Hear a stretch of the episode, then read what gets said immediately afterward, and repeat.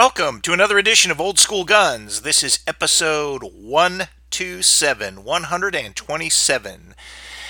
And as always, if you have any questions or comments for us, you can leave them on the comments section of Podbean, or you can email them to me at kbmakel@aol.com, kbmakel@aol.com. And I haven't said this for a while, but we kind of do three parts of this podcast. The first part is covering any national news relevant to the Second Amendment and to gun owners. The next part is some critiques of things we see around the shooting world. And the third part is my favorite, which is questions and answers, because people ask questions and I get to answer them. So that's awesome. So anyway, we'll get underway and go with episode 127. Okay, the first thing I have to talk about is, I don't know if you saw the old senilic man, the election thief in chief, go to New York, and now it's interesting, you know, because it's so predictable that the Democratic Party inspired violence and crime wave, which has been sweeping the country, and you see the statistics, murders up 38%, rapes up 25%, everything's up, 25 to 40%, probably in whatever category you want to look at. And this has been spurred on by their summer of love, the George Floyd riots, and also the fact that it appears that somehow this Soros guy, that's at least what they say, has elected some of the most liberal, leftist types of people as district attorneys in big cities. This Chesa Boudin guy in San Francisco, his parents were, what were they, Weather Underground terrorists. He was raised by another Weather Underground terrorist. How this guy could be a district attorney, I'm not real sure. I think, I think they're probably out now, but I think his parents, they were locked up for 30 or 40 years, because they were so bad, trying to bomb police stations, and they wanted to bomb the NCO club at Fort Dix, New Jersey, and they were real sweethearts. But anyway, this violence is now being characterized as gun violence, and you heard what that pathetic old fart said in New York. Oh, we're going to crack down on rogue gun dealers. Well, they should be doing that already, and frankly, where's the proof that there are any rogue gun dealers? And I would say there's probably none. There are probably people who make technical, paperwork mistake violations, but there are not rogue gun dealers running all around. You can't just run down to the corner and buy a gun from a gun dealer. It just doesn't happen. So, anyway, now there are people probably stealing and selling guns. That's it, and they're not gun dealers, though. They're not licensed by the federal government. The only way to crack down on them is using local police to arrest them, which is exactly what the Democrats don't want to do. They don't want to arrest anybody for stealing anything, and they have these people who are just the revolving door. You can read about it. Google the revolving door in crime, and you'll get all that. But the thing that's important for us to know is now it's being characterized as gun violence, and the answer's more gun regulation, because Biden mistakenly says, because the guy's just a human mistake. I mean, this guy, if you look up mistake in the dictionary, you should see Biden's picture there. He said, Second Amendment doesn't mean you can own anything you want. Well, effectively it does. And he said, back in the Revolutionary War days, you couldn't go buy a cannon. Well, in fact, you could. And in fact, you could buy any kind of military arm that was on the market. There was no problem. Or you could build your own. It didn't matter. And so, these people trying to reinterpret it, here's the game. The game is they want to reinterpret the Second Amendment as to meaning only hunting and sporting type guns, which are limited capacity, you know, bolt action, slow pump action. They want to get rid of all semi-automatics, so we're stuck with manually operated guns. And then they're going to go after hunting, and then they're going to say there's no use to own guns at all because, you know, there's no hunting left. They'd stop hunting. Now, all of that would be an economic and environmental disaster, absolute disaster. But I mean, that's the kind of thing they go. So that's why we have to draw the line here. Yes, I can go buy a cannon right now. And if it's a breech loader, I can go through all the hoops of the ATF and buy one. Or if it's a muzzleloader cannon, I can just go buy one. I think I could order it through the mail because they're not really considered weapons because they're so antiquated and, you know, the technology is very, very old. And you would need actually a crew to fire it pretty effectively. That's why they group them in large groups during things like the Civil War and the eras where muzzle-loading cannons were used. You never had just, hey, bring up the cannon. It was always bring up 5 or 6 of these things. So one could always be firing while the others were in the state, you know, the various stages of being reloaded. So anyway, they want everything, all the problems are going to be gun violence now. So when you hear the word gun violence, understand that is a deflection from what it really is. Democrat violence, Democratic Party violence. They inspired it. They've encouraged it. They've never done anything. Now they see the big turd this has turned out to be, because in Democratic Party run cities, crime is running amok, and now they're getting blamed for it. And that's the ultimate thing that they don't want to have, is responsibility for anything.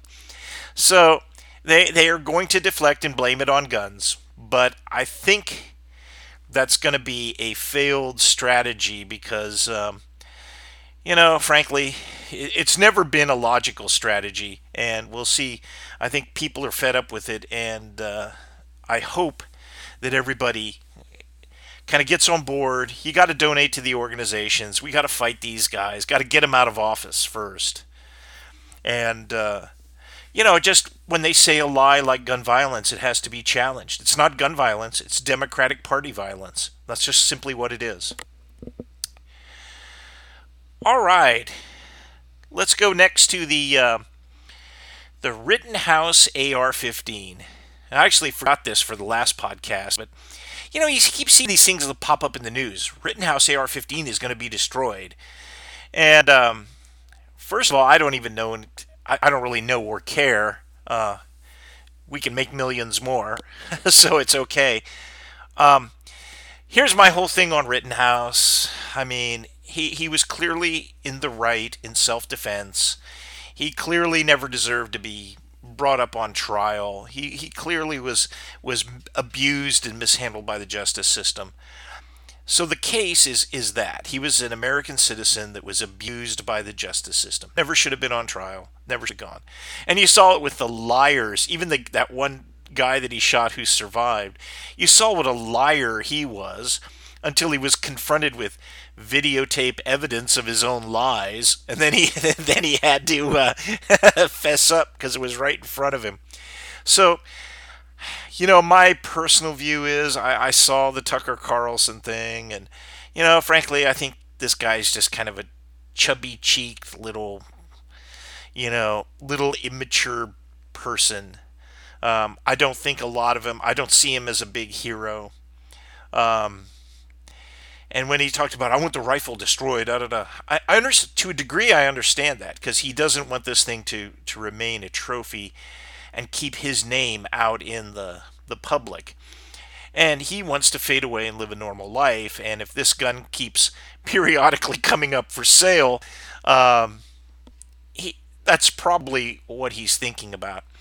But my whole thing is the gun did nothing wrong. It did what it was exactly designed to do. It was used in a lawful manner. And fortunately, it took a couple of miscreants off this earth and mangled up a third one so that he's probably going to be staying out of trouble because he probably only has one useful arm. So, you know, the gun did nothing wrong. The gun is just molecules. It doesn't really mean anything. It's just molecules of steel and and polymer and aluminum, and that's really all it is. So to try to be making a statement that we're going to destroy it, it seems to be stupid. And, frankly, from what I saw in the Rittenhouse interview, he's not very bright, or he wouldn't have been there in the first place. I mean, it's one thing to say, hey, I was there and I legally did my self-defense and all that, which I completely agree with. But, being there in the first place is probably a big mistake, huge mistake. So the use of the firearm does not make the firearm good or evil. The good or evil is in the person who's holding it, and that's the case. There's no evil transferred to an inanimate object, and that's one of the things that the anti-gunners just never understand. They cannot understand that the instrument himself is, it's like a broom, If a witch is flying on it, it's bad. If it's sweeping your house and keeping it clean, it's good. I mean, it's just a broom, It doesn't have a mind of its own, and it doesn't have any inherent traits of good and evil.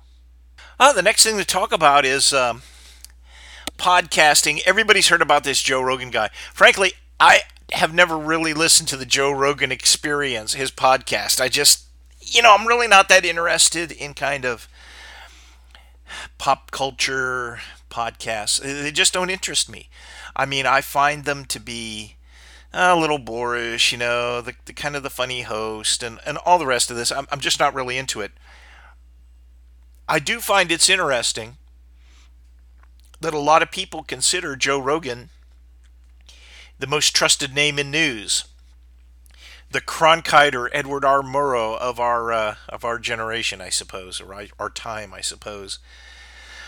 But frankly, I did get a deal one time. I said I don't listen to him, and a person said to me, "Well, he gets millions of downloads, and you probably get dozens or hundreds, So what does that tell you?" And I said, well, it tells me that I'm just doing a much better job than he is. People just don't recognize it. So, but in truth, the guy's really good at what he does. I mean, he's the number one podcast guy. Now, why is this all important? Well, he had some, I guess, anti-vax people on, or people with, different views on vaccinations and natural immunity and all the rest of this, related to, of course, this COVID nonsense. Well, why would anybody care? Well, they care because he has a big audience, and they care because podcasting is scaring the leftists. And you would think they would be pro-podcast. Hey, power to the people. Everybody gets a voice. And really, you can register for a free account and on any of these servers, and they'll basically, you can have 8 or 10 podcasts up at any one time, and they'll do that. What is he really doing that's scaring them? And the answer is, just like I'm talking to you, he can talk to millions of people without control, without censorship. You think about it, the networks are able to control and censor whatever message goes out on their network. They just do, through policy, through even direct orders and everything else. They can influence that. The other big things, like take YouTube. YouTube used to be like podcasting. It was kind of a person to person. It was just a hosting service. You could dress up like a big mouse and dance around on YouTube, and you probably still can. But you cannot show a video showing how to build an AR-15 from an 80% lower receiver. Can't do that. Or how to do certain things. And there's some podcasts where you can't. There's some of those, I don't want to call them podcasts, but they're podcasts that they stream the video on YouTube. So it's really more of a video than a podcast. But they can't hold up firearms on live streaming and all the rest of it. All these rules are just put in for censorship. And it's a way that now people who put up stuff there can be censored. And they've been They've been squealing about this for a long time. I mean, face it, without YouTube, there is no Forgotten Weapons, you know. So the guy with the long hair and the beard, or goatee, or however you want to put it, you know, he's achieved a reasonable level of fame, especially within the gun community. He's probably one of the most famous guys there. And he, you know, that's who he has to placate. He has to make sure his videos conform to whatever they say. And capriciously, they can just take him off the air. They could just cancel his account. Now, there would be some screaming and belly aching, but they could do that, and he couldn't say jack about it. Same thing with the weird guy that puts on In-Range TV. I mean, face it. They can squash those guys. YouTube can squash those guys like bugs on cement. They can. And they can. And if the rest of us were reliant on them, they could do that. This podcast used to be on YouTube as part of the RSS feeds, you know, the kind of a distribution network that sends it out to everything. But of course, when I started talking about how the 2020 election was stolen, I noticed that somehow they're not on there anymore. And so it was really humorous. I just laughed because it's like I could give a rat's ass about YouTube. YouTube can, you know, kiss my behind because I don't care. I don't need them. And I don't really want them. I'm actually glad I'm not on YouTube. YouTube is... It was a great idea, but it became corrupt when the controllers had to control and censor it. And the same thing is happening with Spotify with this Joe Rogan guy. That's where we kind of, as Jen Psaki would say, we circle back to this. You know, they're trying to censor him. They are really angry with him that he had people who are not touting the Faucist, democratic, fascisto party line on vaccines and masks. And I'm saying that as a person who's been, well, I've got 2 vaccinations and a booster. Why did I do that? Well, because they were threatening my livelihood is one reason. Another reason was, and to be truthful, I thought it was a good choice for me personally. And that's what this is about. It's about your choice for you personally. If you want to take it, fine. You don't, you don't. And having different kind of information that may be not what the CDC, who everybody knows they don't know what they're doing. Everybody knows Fauci's an idiot. And maybe even worse. You know, there's a lot of questions about who was funding this Wuhan lab. And even the most gullible, stupid leftists, even people with that level of stupidity really aren't buying that, you know, maybe that this bad virus came from the dirty little wet market that's still operating over in Wuhan. Maybe that's not the source of it. Maybe it was the virology lab, which was making these kind of viruses. You know, maybe some idiot left a door open or left something out that they shouldn't have, and that's how this got loose. You know, like the killer bees. You know, they were experimenting with them in like Brazil or someplace 50 years ago, and all of a sudden somebody left a cage open, and a whole bunch of them escaped, and now they're all over the Southwest. Okay, same kind of deal. You got to be careful with what you're doing. And they obviously, in a lot of places around the world, they're not careful with what they're doing. But anyway, the podcast kind of industry or community, however you want to look at it, the whole podcast phenomenon, it's coming. You're going to see censorship coming, and they're going to start with this Rogan guy. You know, Spotify paid him $100 million, and I just saw the headline today that the head of Spotify says, well, he doesn't really reflect our values. I'm like, ooh. And I just hope that if they kick him off Spotify, that, hey, he takes his show somewhere else, and he's just as happy, he makes just as much money, and everything's all good. But censorship is even coming to podcasts. We'll see how that really works out.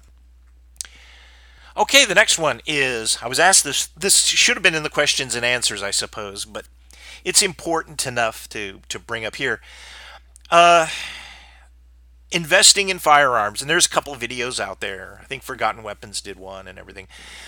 Most people, the general consensus is that it's unwise to invest in firearms for a variety of reasons. So people naturally ask me, you know, is this a good idea? Is this a bad idea? And of course, there's no real answer. I would say that here's what I generally tell people. If you like guns and you want to own them for the pleasure. And you can own them with the fact that if you hold them long enough, almost any good quality gun will appreciate somehow in value. And there are exceptions to that. So, you know, if you're in it for the long haul and you like them, and hey, you know, you start collecting in your 20s, and by the time you're in your 70s and maybe don't want them anymore, you can sell them and you will have made some money. That's one thing. Another thing is you can speculate, and you could say, like in 2019, AR prices are really, really low. So I can either buy completed rifles or buy lower and upper receivers and put them together myself or keep them as kits.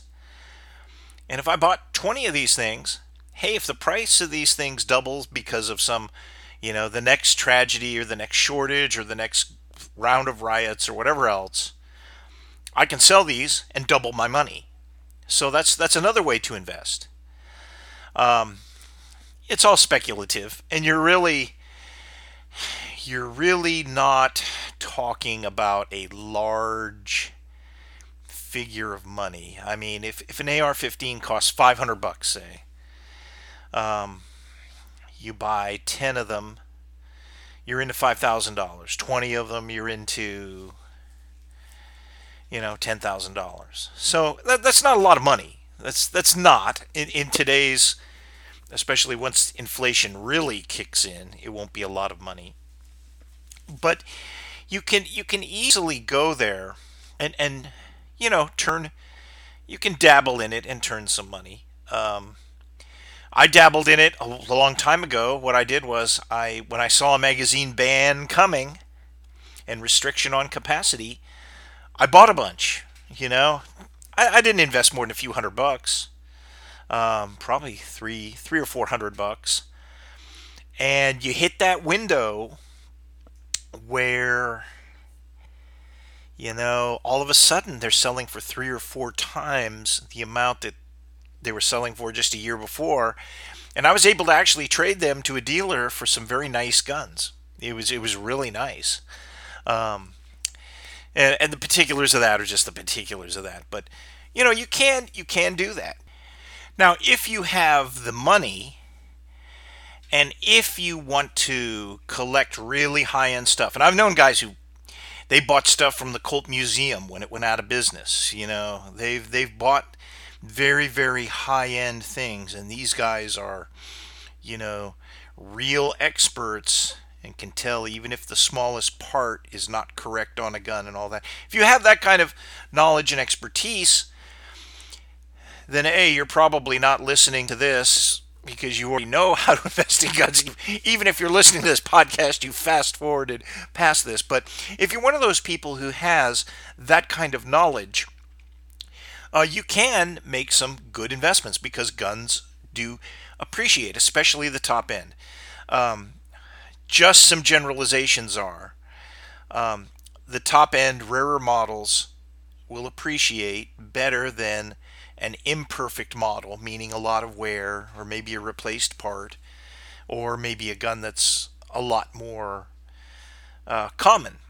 Obviously, a Colt Walker revolver in really nice shape. There are not too many few of those original around, but if you got a hold of that, That's going to appreciate faster than would an equivalent, say, 1851 Navy, which was made for about 20 years and in huge quantities compared to the Walker. So there you are. You know, that's one thing. And the guns are essentially almost contemporary. You know, 1851 to 1870, 1871, 1872, as opposed to 1847, 1848 for the Walker. They're close in the historical window, but the Navy model was produced longer and scads more. So there you go. So collecting top-end stuff, it will always appreciate. Very seldom do guns, those top-end guns, depreciate. So there you go. Other guns that were a good investment, and I'm afraid we've seen the last of the cheap importations, at least ones that are on the horizon.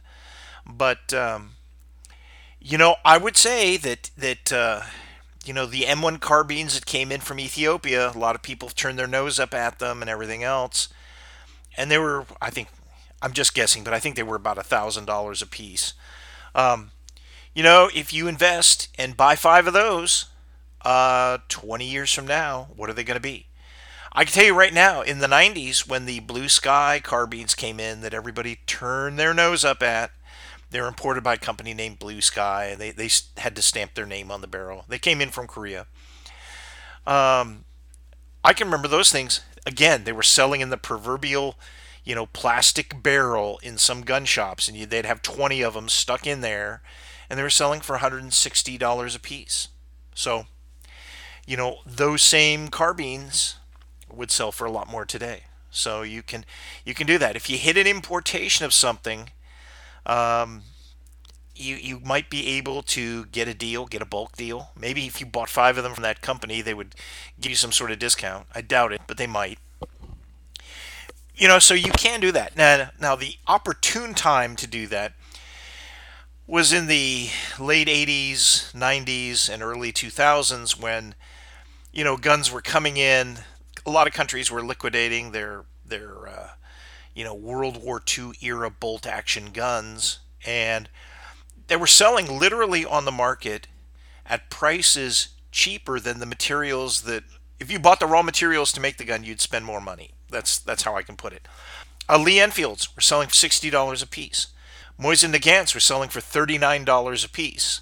The Nagant revolvers, which now go for $300 to $500, those were $60 a piece.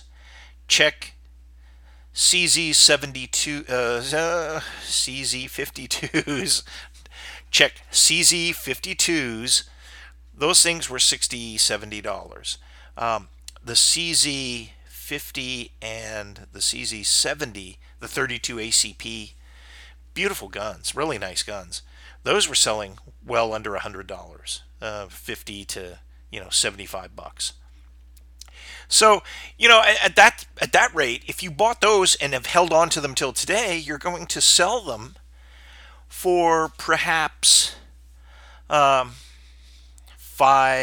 or 10 times what you paid for them. Probably 10 times. If you bought a Lee Enfield for, let's say, a Lee Enfield for $60, you could sell it probably for $400 today. Whatever the math is, the math is. So that's a very good investment, you know, but those days are probably gone. If you buy, let me tell you the guns not to buy. Do not buy anything that is cheap. Your high points will never appreciate in value. Unless it's as barter value, unless the economy completely collapses, you may see then any gun becomes worth whatever the market will bear. I will also tell you that except in very select communities of collectors, high-end hunting rifles probably will not appreciate the way that a rare military weapon will. People like military guns. People like military stuff. You know, the money you would pay for a Sauer drilling is probably, if you pay the equivalent money for a rare M1 rifle or 1911 pistol or Colt single action army pistol. Those are going to appreciate in value at a greater rate. Just my guess, but that's it. Older hunting guns don't. And that's just the way it is. They produce a lot of them. There are a lot of them on the market. A lot of them survive in really nice condition because they get taken out once or twice a year. And people take care of them. There are some people that don't, but there are a lot of people that do. And they're just not that special. That's just the way it is. They're just not that special. So I would be very careful buying guns. The pre-64 Winchester, that was a big deal. The Winchester Model 12 was a big deal. But now the generation that kind of made those guns legendary, kind of undeservedly so, but made them legendary, they're gone. So to modern collectors today, pre-64 doesn't have the same cachet that it did 40 years ago. It's just the way it is. So I'd be very careful. Yes, very expensive custom rifles will always have some value, but may not even be the original purchase cost value. The market for those is very, very small. The market for military and historical guns is very, very large. So I would say, you have to be careful in how you invest and what you invest in. And, the one thing I tell everyone is if you want to buy guns, if you want to buy older guns, here's something to stay away from. When somebody says a gun is unfired, number one, they're lying because all guns basically get fired in the manufacturing process. At the very end, they fire a proof load through them or something. So there's no such thing as an unfired gun. All that is a code word for this is going to cost you because I think that this gun is in such great shape, it's going to cost you. So stay away from anything that says unfired. Stay away from anything that says cylinder unturned. Stay away from fakey commemoratives, and there's several companies that have turned out fakey commemoratives. Even Winchester did with the 3030s. Remember they had all those. Some of them were cool. I mean, it's not that they're not cool. It's just that they produced them in large numbers and sold them, and people who have them tend to hold on to them. And unless they're preserved with the original box and papers and in immaculate condition, they lose their value exceptionally fast. One of those in 98% is worth a lot less than if it's in 100%. So those are fakies. There's actually companies that have made, the World War II commemorative Thompson, the World War II commemorative 1911, and they got a bunch of cheesy gold crap on it, and yeah, the gold, accent parts and all the rest of this. You see those advertised. I keep wanting to say it's American Historical Foundation or some other nonsense, but the Vietnam commemorative Thompson, those things never appreciate the way an equivalent rare gun would. And in fact, they're a burden to sell because nobody really wants them. I mean, nobody really wants them because they don't really connect to anything. They're just a fakey copy that looks. They look cool. If you want one to display, they're fine for that, but they're not investment quality stuff. I would say that one of the things I probably should have started out with is don't invest in guns at the exclusion of investing in something else. If you should have your regular investments lined up. This is more of is my hobby going to, the stuff I accrue from my hobby going to appreciate? That's really what gun investing is. I would never put everything I had into firearms. And there's a big reason for that. Regulations could make it very, very difficult to transfer firearms in the future. Potentially. That's a tiny percent chance, but a percent chance nonetheless. So if everything you have is tied, and look at people who bought a lot of AR-15s. If those become illegal, and it's like, well, if you have them, you can keep them, and when you die, you have to turn them into the government. If I have 25 AR-15s that I was counting on selling in my old age, well, guess what? I can't do that now. So that's one area. Maybe all semi-automatic guns come that way, you know.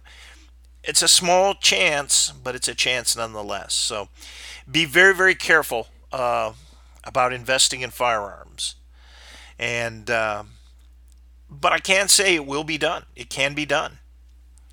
And what's more important than investing in firearms, in my opinion, is knowing what you have. So when you get grandpa's gun, you know, maybe it's a very pedestrian utility work-a-day gun, you know. Maybe you've inherited an early model 10-22. Well, that's great, except it's not worth anything. It's just early model 10-22s are not worth anything. Even though it might be 50 years old, it's just not worth anything. So, you know, knowing what you have is always important. I've told this story before, but I've seen people who they inherit 20 or 25 guns from, you know, dad or grandpa or whatever else. And it's always funny, the guns they think that are worth the most, in many cases, those are the guns worth the least. And it's some other odd thing that is actually worth the money, or something they don't pay much attention to is actually worth the most. It happens all the time. It happens all the time. Okay, now let's go to questions and answers. And I'll start off with one. That this is great. In the last podcast, you said the Lee 405 grain bullet, that they finally did something right and made something very useful. Does that mean you don't like Lee bullet designs, their molds, and their equipment? No, just the opposite, as a matter of fact. I really like Lee equipment because a lot of times it's the most cost effective you can get, and the quality is there. Unless you're doing bench rest or super precision stuff, their dies are great. I've had a lot of good luck with Lee equipment. A lot of good luck. I find that their bullet designs, especially their 30 caliber bullet designs, are pretty. They're pretty old. I don't like the ogive of them because they don't like certain guns. They don't like. You have to seat them farther back in the case than you normally would like to. But other than that, they're very serviceable and very good. The 405 is especially good because they actually consulted some people who knew about trapdoors and their traditional ammo, and they, in collaboration, came up with that bullet, which is a really good bullet, really good mold, really good bullet. I've often joked that if they let me in their design department for about 30 minutes, I could update their bullet molds. They have a couple other really good molds, too. They've got a .312 bullet for notionally it's for the AK-47, but I think it's like 150 grains, and it's a really good bullet. I'm waiting to get that mold. I've got a couple of things that I think will work very, very well with that bullet. So anyway, they do have some really good stuff. I'm not real crazy about their presses, but I would take one in a heartbeat if somebody gave it to me, or if I didn't have any other presses, I would just use it. They do make a pretty economically priced turret press, which is a good thing. And then they have some single stage presses. The thing about Lee equipment is it's not high volume. I know they made a progressive loader, but most of their stuff is not high volume. But, you know, there's beauty in that. Learning the basics, and even, you know, for a lot of shooters, turning out just 50 or 100 rounds of something keeps them going for a long time. So it's very good equipment. They got great customer service, and so I would not hesitate to buy from them. But they are, you know, you're not buying a Dillon, you know, you're buying something that's economical and will get the job done, but is not fancy with all the bells and whistles. So there you go. Next question, which do you prefer, ball or stick powder for rifles? Without question, ball powder. It just meters well out of my powder measure, so that's what I like. Someday I'm going to buy one of those fancy powder measures that automatically dumps a charge into a tray. You know, you plug it in, it's electronic, and it does that. Then I might go back to stick powders, but I don't think I'm going to go back to stick powders And until I get something like that, I'm not going back to stick powders. Just the way it is. All right. Next question. Did you see the I guess it's ABC 2020 show on Rust where they had the movie shooting? Yes, I did. I watched it. I don't really watch 2020, but I did watch that episode simply because I wanted to see how much misinformation they put out. They actually did a pretty good job. They also covered another death where a lady was hit by a train. It was a really tragic thing. Making another movie, so they kind of blended those two together.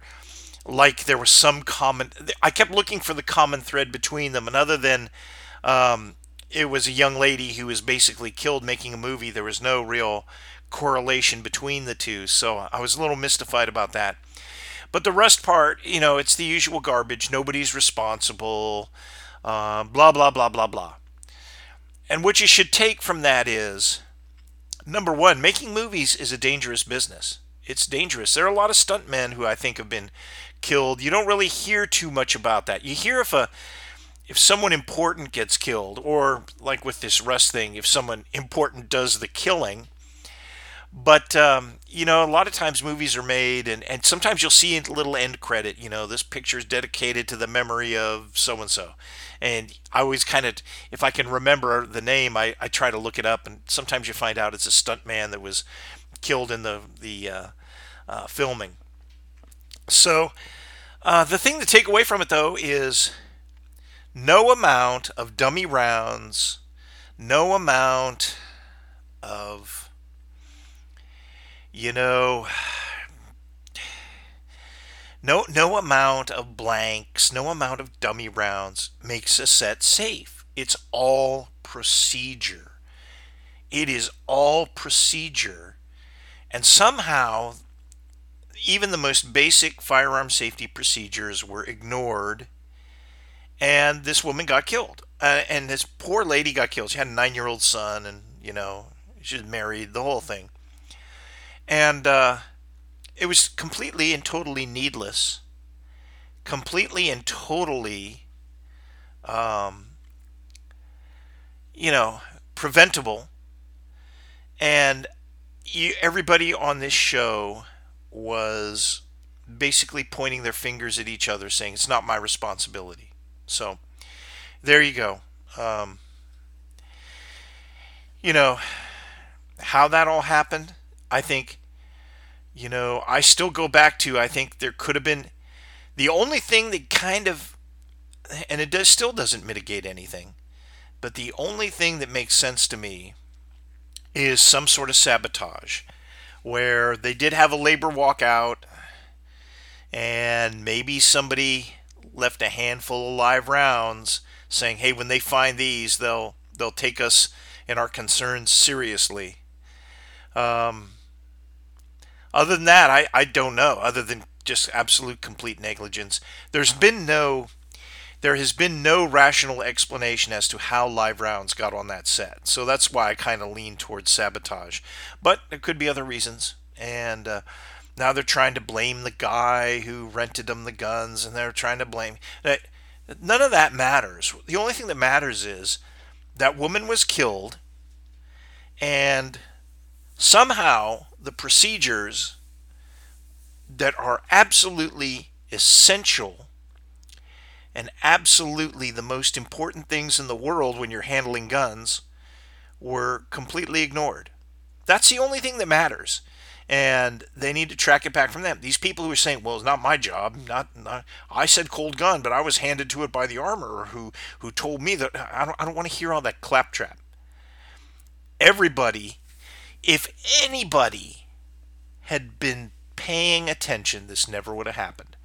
So you have everybody not paying attention, and now they're trying to figure out how this all happened. And it's terrible. But I did see the show. It was, you know, they had clips of Alec Baldwin in his interview and all this. All of that is very unimpressive. Absolutely stupid. But, you know, it's predictable. Because Hollywood is by and large liberal, liberals really don't handle guns very well. I mean, they just don't. I mean, it's like everything else. They don't look at it. It's logical. It's irrevocable. You know, a gun is a dangerous instrument. It's designed to be so. It's intended to be so. And, you know, they've had people killed in cars and killed in airplanes, and all these things are dangerous. But a gun is designed to be deadly. It is designed to discharge a shot, and in such a manner that it's accurate enough that it'll hit something. And they're absolutely ridiculous. You know, they play everything off. So this is classic liberalism. I'm not responsible. Somehow the gun went off by itself and it's evil. Somehow the gun loaded itself with a live round and went off by itself. That's kind of what I got from it, and nobody seems to understand. And you know, the to show you the level of mental retardation in Hollywood, what they're now saying is, some of these companies and some of these, you know, movie stars, people, The Rock, you know, what a talentless oaf that is. The talentless oaf The Rock says, we're never going to use live guns again. And yeah, they can fake CGI some of it, but it comes down to, that's not going to make their set any safer, because these people don't follow safety rules. It doesn't matter if they're handling guns, cars, or anything else. And if you're inherently unsafe, you're inherently unsafe. And so this won't make a big difference. Maybe if they go to and do that, some people won't be killed by guns, but they'll be killed by other things, falls and car wrecks and explosives and all that. I you know, if they can't handle a single action pistol, if they can't do that, how can these people be trusted with pyrotechnics and explosives? Man, I tell you what, I would not go near a movie set after seeing how these guys point the finger at each other as to who's responsible, all the rest of this. I don't care if it's a high-end movie or a low-end movie. These guys have demonstrated to me that they don't get it, and I don't want to be anywhere near them if they've got pyrotechnics or explosives. That'll be the next thing. They'll blow a bunch of people up, and you don't know. You don't even know how many people have been injured that just don't get reported, you know, because after all, the news media censors and doesn't report things that they don't think are important. So there you go. That is Rust, and that is the movie industry. Okay, next question. How should I prepare for the next big ammo shortage? Well, I mean, we covered it with Lee Equipment. I would buy a basic set of Lee Equipment now. While you can get it, buy the basic equipment. Save all of your empty brass. Things you can stockpile now. And this doesn't have to be huge. If you only shoot a couple times a year, okay, put away 1,000 pistol primers, whatever you shoot. Let's say you shoot 9mm. Put away 1,000 primers. Put away 1,000 bullets, order them from Missouri Bullet Company, 1,000 lead bullets, buy a can of powder, and buy a basic reloading setup, and you're set. Basic reloading setup being a press, some sort of a scale, and dies. And also maybe some sort of powder measure thing, you know. I use a RCBS Uniflow that I've had for forever. I love it. You know, and you can do that. And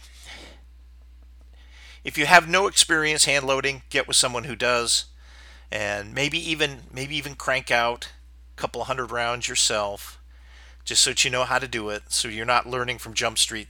But you know, 1,000 rounds will probably kind of keep you going through whatever the next shortage is. As I look at these shortages, there have been shortages in the 90s.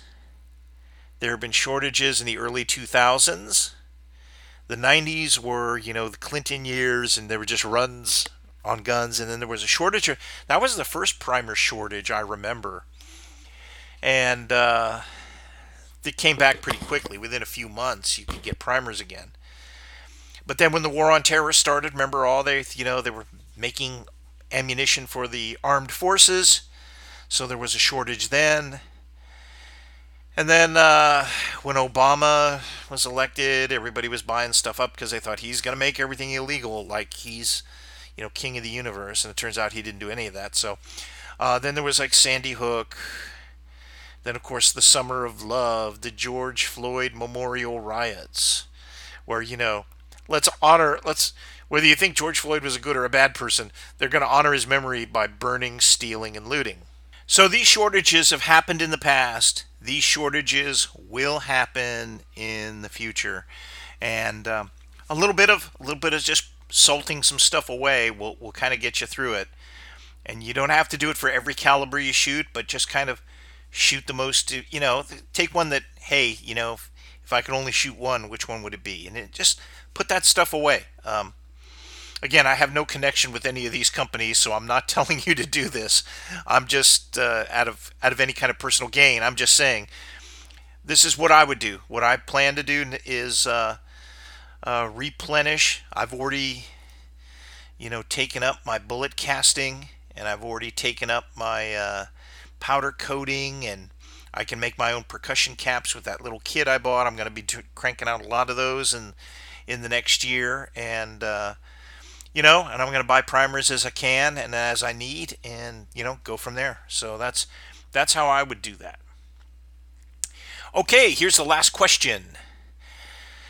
How on a budget would you optimize a hunting rifle for tactical use?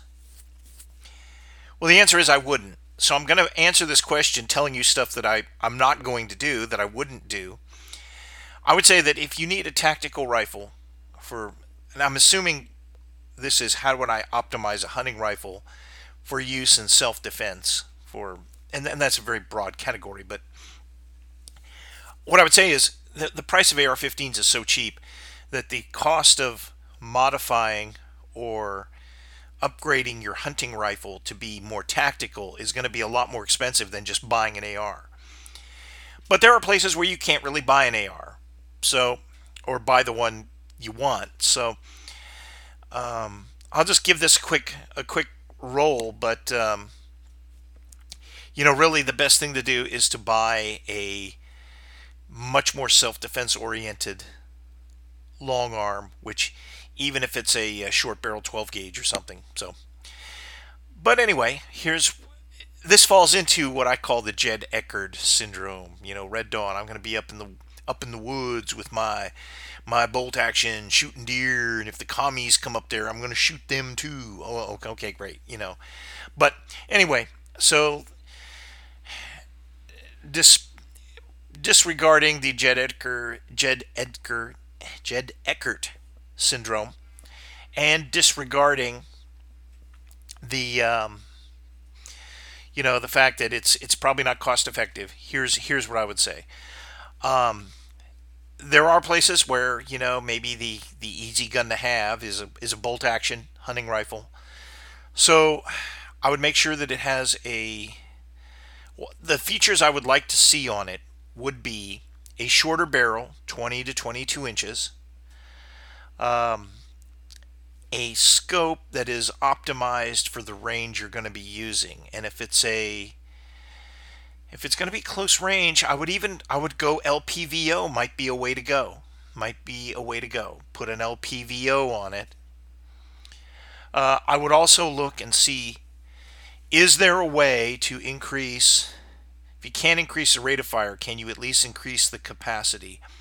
And to do this, I took a look at my old Remington 700, a commercial Browning automatic hunting rifle, sporting rifle, and a Winchester Model 88. These are three kind of inheritance guns that I have. I don't really use them because I don't hunt, or at least I don't hunt things that those would be useful for. What I found was that the first thing I would do if I had to try to accurize or do that is, they all come with wooden stocks. So I would try to get synthetic stocks for them. I would also try to make sure that I could free float the barrels if I could. That's going to help accuracy somewhat.